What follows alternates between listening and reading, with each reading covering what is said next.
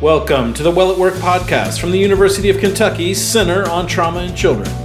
This podcast is brought to you by a grant from SAMHSA through the Kentucky Department of Behavioral Health to the Center on Trauma in Children. On this episode, Emily Smith gives some tips to improve the psychological safety of your work environment. Hi, I'm Emily Smith with the University of Kentucky Center on Trauma in Children. Research indicates that when staff feel comfortable speaking up and are empowered to take action, teams are more likely to be high performing. A 2015 study of successful teams at Google found that how teams interact can impact their performance. That means you can build a perfect team on paper, but the way that individuals work together may be even more important than who is on the team. Across disciplines, psychological safety leads to higher performance and greater job satisfaction.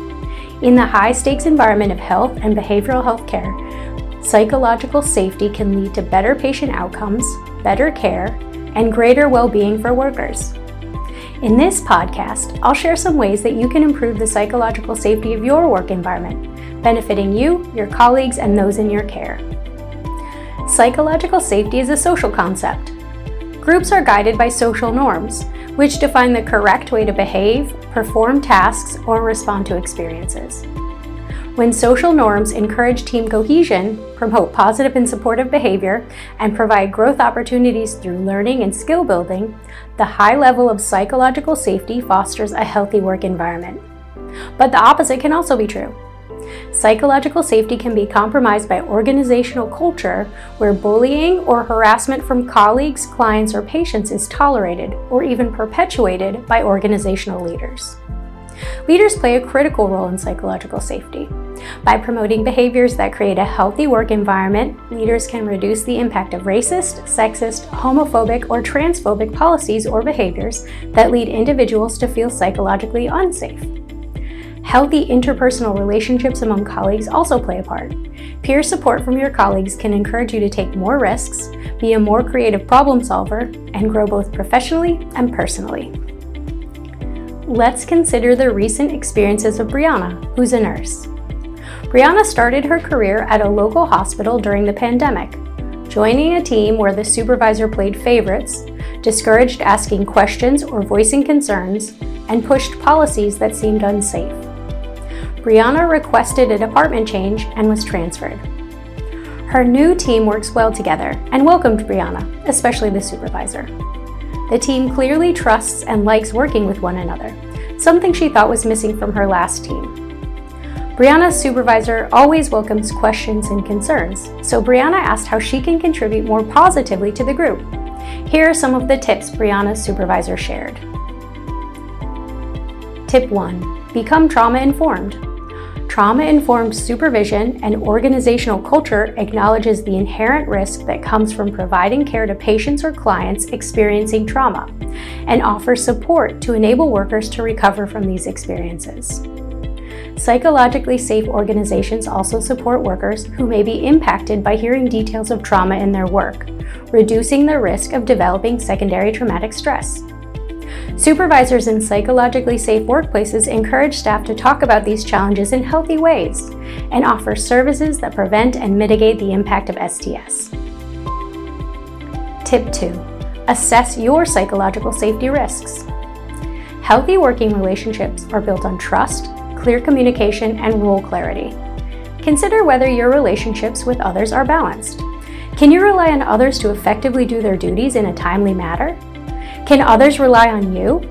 Are relationships with your supervisor and colleagues supportive? Did they help you accomplish tasks and reach goals? Do you do the same for them?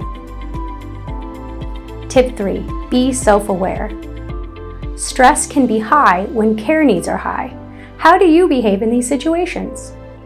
Learn to regulate your emotions and express your needs without reacting negatively to the stress or difficulties. Acknowledge your role in relationships. Be a good team member by supporting others. Be reliable and timely. Learn and teach new skills. Ask for and accept help. Be open to listening to others and willing to share. But be mindful about sharing graphic trauma stories. Learn to share necessary details without slamming others. Tip 4 Make room for constructive, respectful debate. Be open and honest about your concerns. Attack the problem, not your colleagues. Voicing your concerns over a treatment plan can lead to better patient outcomes.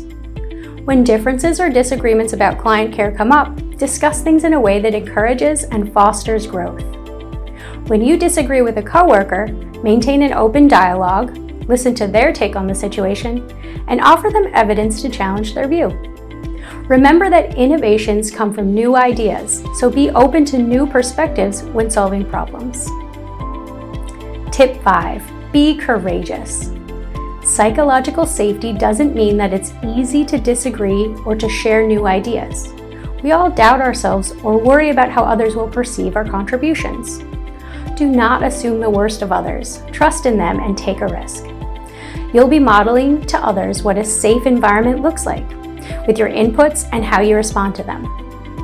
You cannot feel completely safe if you never test the waters.